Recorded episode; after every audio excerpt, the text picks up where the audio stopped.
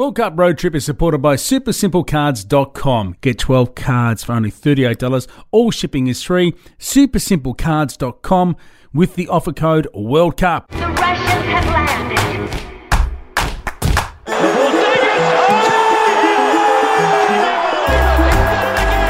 Welcome to the World Cup Road Trip once again. Francis Leach with you. Tony Wilson still on the road from Hungary, but in a moment, Simon Hill, Fox Sports, the voice of football, is going to tell us about his World Cup love affair. Welcome to your first World Cup as a fan, not in the commentary box. Or is it your first World Cup as a fan? Yeah, actually, it's my second as a fan. I, I went in 2002 uh, as a supporter. Um, with a friend of mine, actually, who went through the, the FIFA ballot system for the tickets. I don't know, I'm pretty sure that still exists. Uh, and he got us tickets to, to follow Senegal and Costa Rica around Korea. So, of course, that was at the time that Paulo Wanchope was playing for Man City. So I just wore my City top at all the Costa Rican games, and they loved me. so, yeah, it's a, but it, this is a, a departure for me, and I'm I'm looking forward to it. It's something you know very different. It's interesting. Uh, you and I both had the great privilege of calling uh, a lot of sport and being in the commentary box, and you can you can have a very different experience as a commentator where you become a little bit removed from the moment because you have to deliver on describing it and in a way become a bit more measured in it. Now you get to just be in the moment and go with whatever emotion takes your fancy. Yeah, which is a nice privilege because I don't, I don't get, it's probably the same as you, too many opportunities to, to watch games as a fan and just, uh, you know, let it all out, abuse the referee and uh, boo a player or cheer a player. Uh, so it's nice. I actually think that uh, you know it's pretty similar for players as well as commentators and reporters. I think World Cups are uh, are there really to be enjoyed mainly by supporters. Uh, you know, every footballer that I've spoken to who's played at a World Cup, uh, obviously they enjoy the experience because it's you know they're the culmination often of a, of a lifetime uh, toil to, to get to that moment. But they're a bit cosseted away from supporters and all the hype, and, and you know we're the same in, in in the media world because we have to cover what the players are doing. So. I think it's nice to experience what the fans uh, are going to enjoy about this World Cup. You know, they're, they're going to the stadium, the anticipation of the game, uh, the hype, and, and everything else that goes with it. So I think it's going to be a lot of fun. I hope so, anyway. What's your first World Cup memory as, as a kid growing up? Football mad kid in, in the north of England. What, what are your early memories as a, as a follower of the game of World Cups? Uh, the, the, strange thing was that I, I suppose I was born in 67, so. I remember very vaguely the 74 World Cup. I, I wasn't really aware of that yet. Uh, so my first one really was the 1978 World Cup. Uh, and of course, as an Englishman, that uh, that corresponded with uh, our failure to reach both the 74 and the 78 World Cup. So uh, most people in Britain were behind the Scots.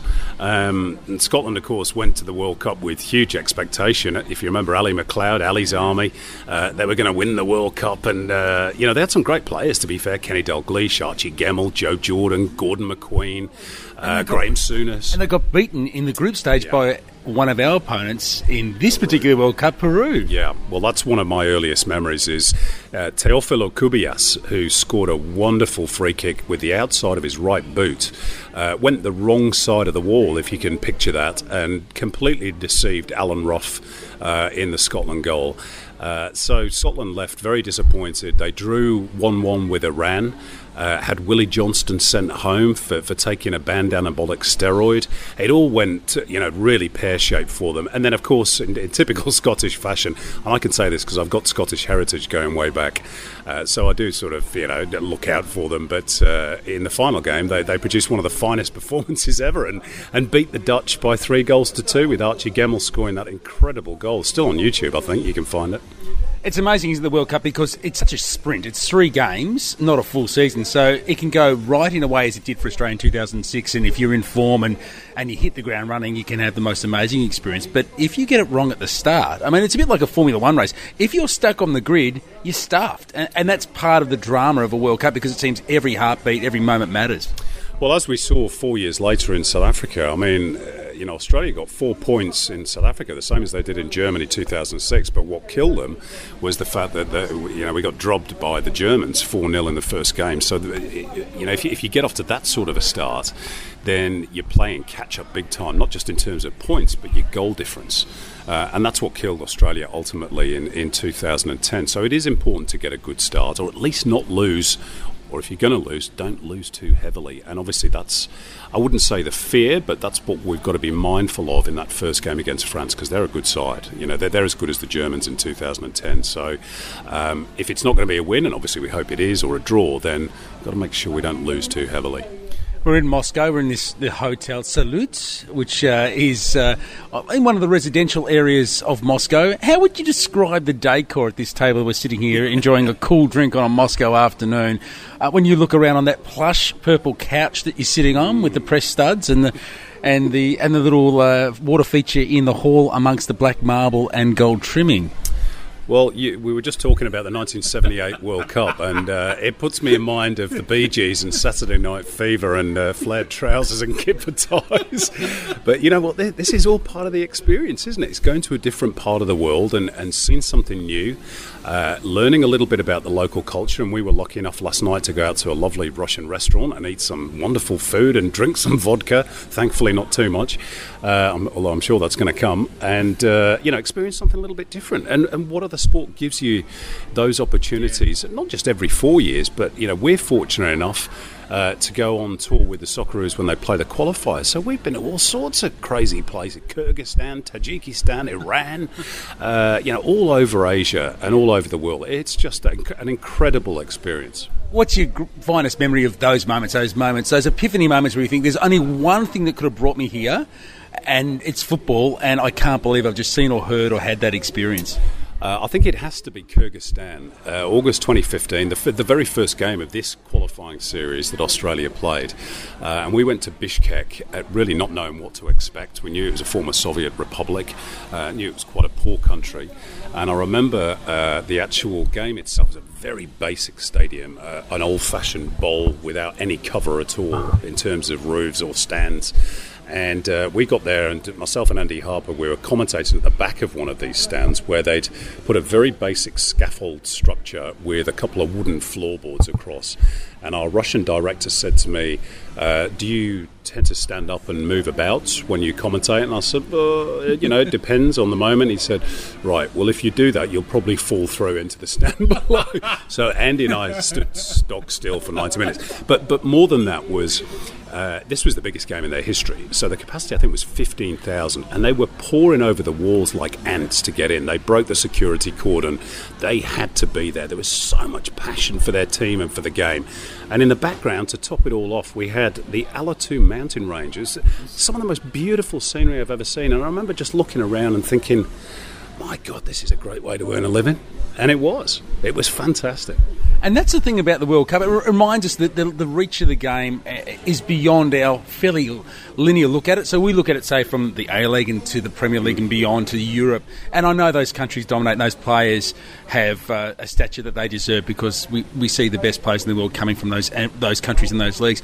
But there are stories beyond that that are off Broadway in a sense that we don't know about. That technically and skill wise, and also the systems and the desire to play and win is just as deep and as rich that get shown here, get showcased here, and remind us that our world is not the only world in which the game exists. Absolutely. Uh, and I remember a classic case in point was uh, a player who played for Kyrgyzstan in that game called Antonin Zemlyanukin, who was a left winger who played, I think, in the Russian Premier League, and I'd never heard of him before, and he was fantastic.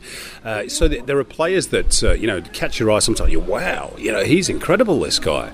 Um, but but more than that, it's it's you know it's a combination of both the football and the off-field experiences. And again, without wishing to get too ranty or political, you know, sometimes we, we tend to focus our gaze inward rather too much in Australia. Or if we do look outside our borders, we look to England, we look to parts of Europe, we look to South America. Really, Asia is our doorstep, and we have to connect with that an awful lot more.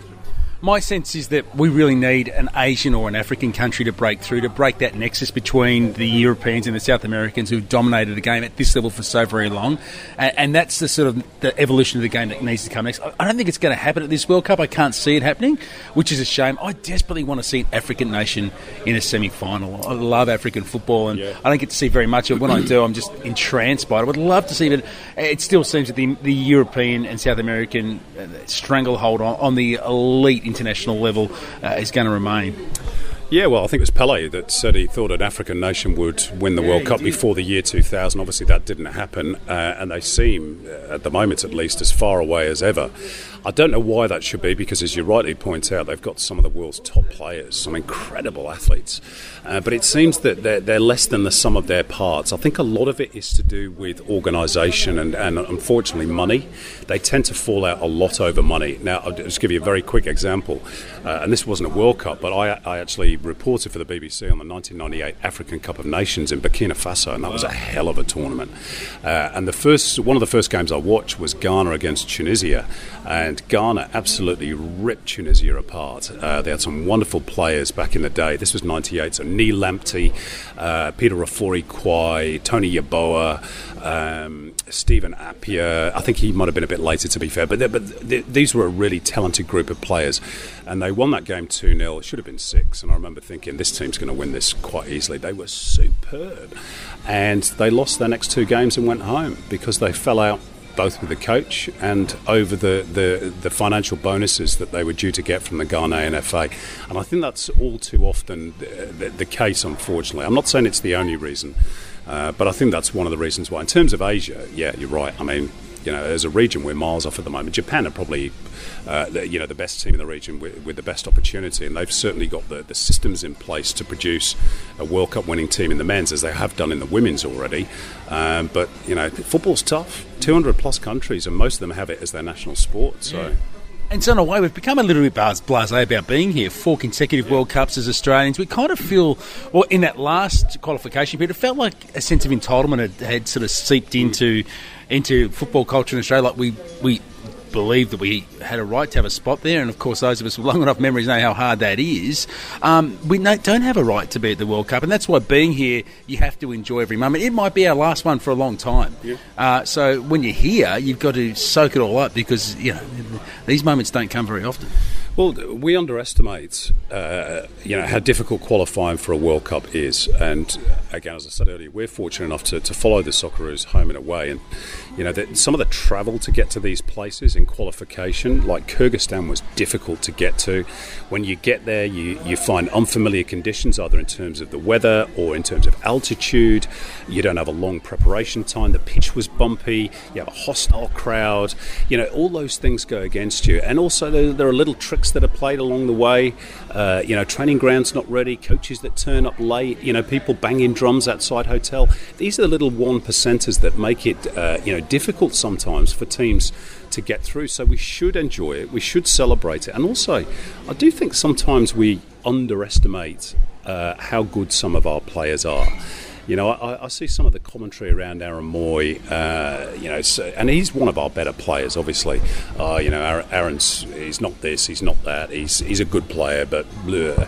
you know, the journey that Aaron's been on to play in one of the top leagues in the world with Huddersfield Town. Um, and to play alongside some of the best players in the world and against some of the best players in the world, it's damn difficult. Um, you know, with respect, this isn't Aussie rules. This isn't rugby league where we're just playing against each other. We're playing against the rest of the world here. So a lot of our lads have done really well to get to the level they're at. Uh, and okay, they, they might not be Ronaldo or, or Messi or Neymar, but that doesn't mean they're not good players, and they deserve to be here. We do need to talk about the difficult stuff too. You and I both love football, but we both, I think, have a problem with the FIFA World Cup as an event politically, economically, um, industrially, yet we're here. I find it difficult to justify. I know the next World Cup I won't be going for those reasons. I mean, that's my line literally in the sand. Uh, but how do we how do we sort of juxtapose and accommodate those mixed feelings about our love for the game, our, our love for the festival of football when it brings people together because it is truly it does have a magic about it, and I don't use that word lightly, and the hard politics and economics that go along with staging a World Cup and the organisation that runs it. It's difficult, Simon. It is difficult, and excuse me. Look, I'm with you. I, I won't be in Qatar in 2022. That's my own personal protest. Um, I think you can look at it two ways. First of all, you know, we, we can't deny that wherever the World Cup is held, it, it brings an awful lot of pleasure to an awful lot of people. So that's the pure football side of things, and we have to recognise, uh, accept, embrace, enjoy that. At the same time, we as journalists and people who work in the media have to do our job, and that is to try and hold those in power to account. Uh, and that just doesn't mean at FIFA level. I, it, I mean, in, you know, at national level, at local level as well. That, that's what our job is. So, providing we do that, then maybe we can, you know, come to these events and, and enjoy them with a slightly clearer conscience. Uh, but I, I, know what you mean. Uh, this one's a bit tricky for me as well because I think there were things that were done uh, to in the awarding of these two World Cups, which, as we know, came in 2010, uh, that that weren't right. Um, now, Russia's probably escaped scrutiny a little bit because all the focus has been on Qatar, but there were things about this bid that weren't right as well. Um, underlined by the fact that when the Garcia reports came to Russia, um, they said, "Oh, sorry, all of our stuff is uh, on computers that were on loan, and they've been taken back and now been destroyed." You know, the old uh, "my dog ate my homework" uh, excuse, which is a load of rubbish. Um, but has FIFA reformed since the days of Sepp Blatter? No, no. It, in some ways, it might even be worse than ever. Uh, and we are duty bound as, as journalists and as lovers of the game to try and hold those people to account. Are we doing that well enough at the moment? Probably not. Are we allowed to do that well enough? Probably not.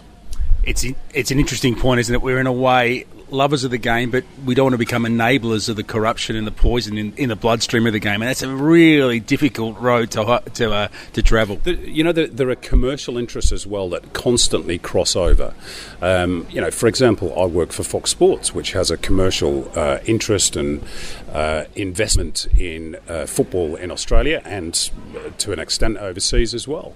Uh, so you're constantly pushing up against those hard boundaries, and it's difficult. You know, it's it's hard for uh, people to hear criticism of uh, a supposed commercial partner, but I think if you've got any integrity or honesty about you, you have to do it because you can't just sweep this stuff under the carpet. I mean, this isn't about a few dollars changing hands and you know a bit of backslipping along the way. You know, this is systemic corruption in some places. This is you know, workers from some of the poorest parts of the world who are living miserable lives and in some cases losing their lives constructing football stadiums for us to go and enjoy the game of our choice in. So, you know, we've got we have to be mindful of that, and we have to continue to uh, report those facts, and wherever possible, try and hold the people who make those decisions to account.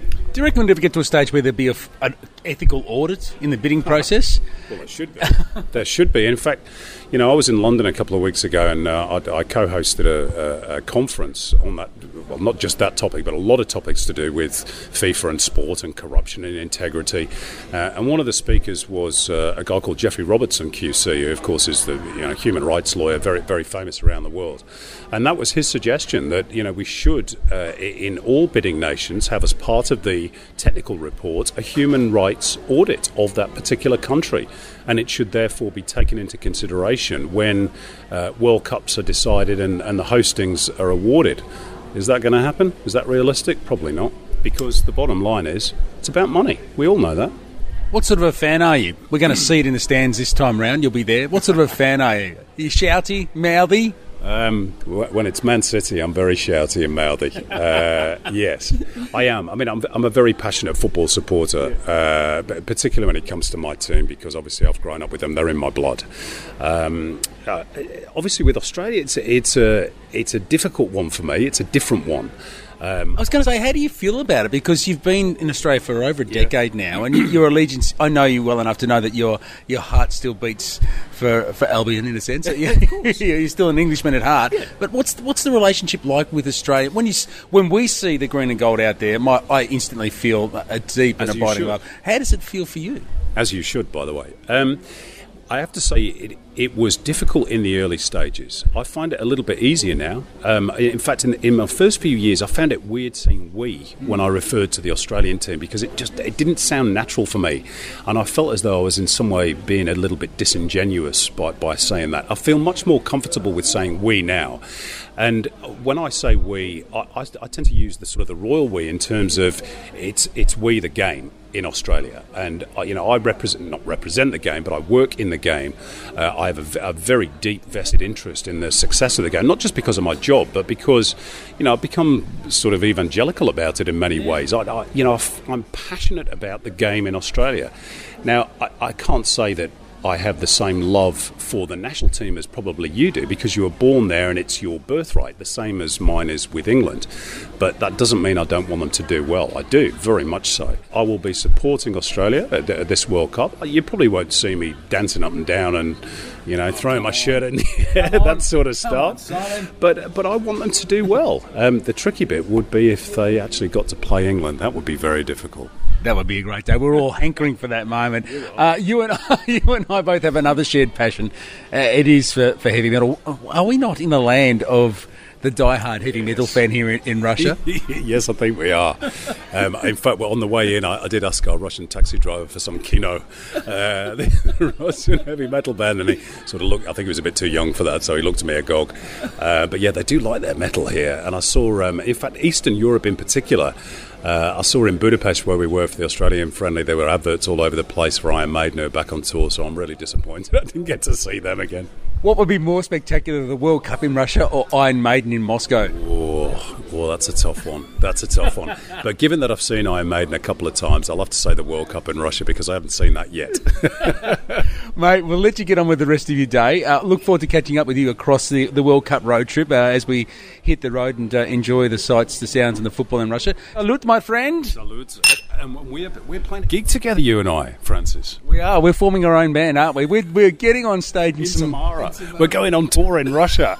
we're going to rock the house. We're big in Russia. Simon, good to see you, mate. Cheers, mate. Cheers, mate. Simon Hill, part of the World Cup road trip with the Green and Gold Army here in Moscow with us ahead of the opening game of the campaign. And uh, we spoke about Hungary just there. Simon was just in Budapest.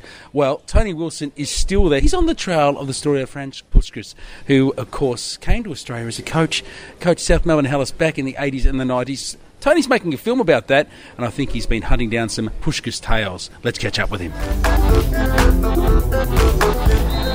Hello, Francis, road trippers. Had an amazing day today when I visited St. Stephen's Basilica. And I, I, went there for a reason. I'm making a documentary about Ferenc Puskas and the fact that he came out to the NSL and coached the South Melbourne Hellas in 1989 they ended up winning the 1991 championship, and he's a he's a he's a hero figure um, at South Melbourne. But of course, he's a he's a national figure here in Hungary. He scored 83 goals in 85 internationals. He um, he I think he scored over 500 goals in his amazing senior football career.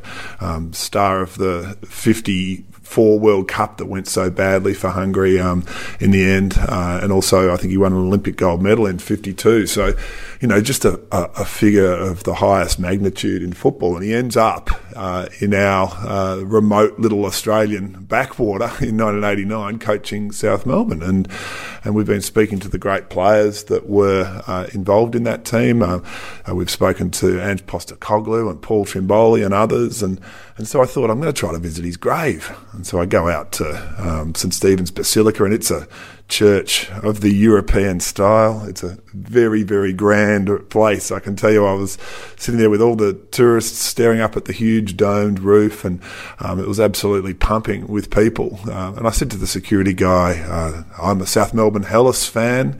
Uh, we love Ferenc Puskas. Can I visit him? It was like I'd issued a, a, password, and he goes over to another guy and he goes, Ferenc Puskas, South Melbourne Hellas. And suddenly, um, a, a, man says, "Come with me," and, and, I'm being walked. I'm walked across the marble floors of St Stephen's, and we go to a, a roped-off area, and then open a side door, and I'm being walked down into the crypt. And when we reach the bottom, uh, there's just an expanse of white marble and little chapels off to the sides, and the names of all the greats in Hungarian history. There's there's um, prime ministers, and uh, I don't know if they got prime ministers there's presidents and there's kings and there's royalty and there's religious leaders and and uh, Eugenie uh, he takes me to the sporting section and uh, and he shows me some smaller plaques dedicated to medal winners at the Olympics that have got the Olympic rings uh, on their plaques. So we go past some of the other great players of that era who are buried under there as well. And then with a, a great deal of fanfare, Eugenie turned me around and said, Here it is, the grave of the great Ferenc Puskas. And he shows me the wall that's dedicated to Ferenc, and there's a plaque there with a thank you from the Hungarian people. And I got to sit there for a moment and contemplate the burial spot of the man that we've dedicated the last year to making a documentary about. Um, and his wife Elizabeth is buried there too, and their daughter. Um, and yeah, it was it was quite a profound moment and a, a moment where the code word of South Melbourne Hellas uh, managed to take me out of the uh, the normal tourist run and into the crypt of St Stephen's Basilica. Uh, football, it is an amazing game. Tony Wilson on the road in Hungary, searching for the story of Ferenc Puskas. Simon Hill before that telling us about his World Cup love affair, and we're only just beginning. This thing hasn't even started, and we're already rolling. Hey, thanks for being part of the World Cup road trip. Don't forget to rate us on iTunes or on your favourite platform for for podcasts to let other people know about it. We'd really appreciate that. Tell your friends about it if you're into the World Cup or just want to know about what it's like to roll around Russia and have a good time. And we'll catch you on the next edition of the World Cup Road Trip. Bye for now.